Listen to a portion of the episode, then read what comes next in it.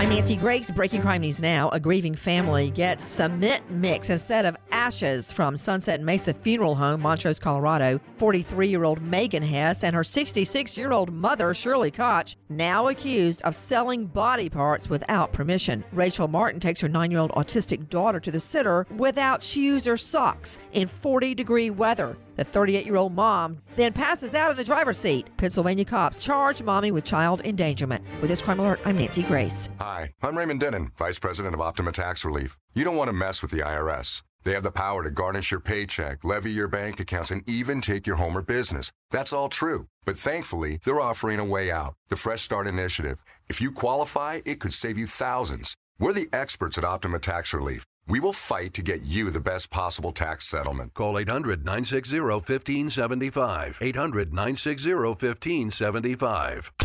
Optima Tax Relief.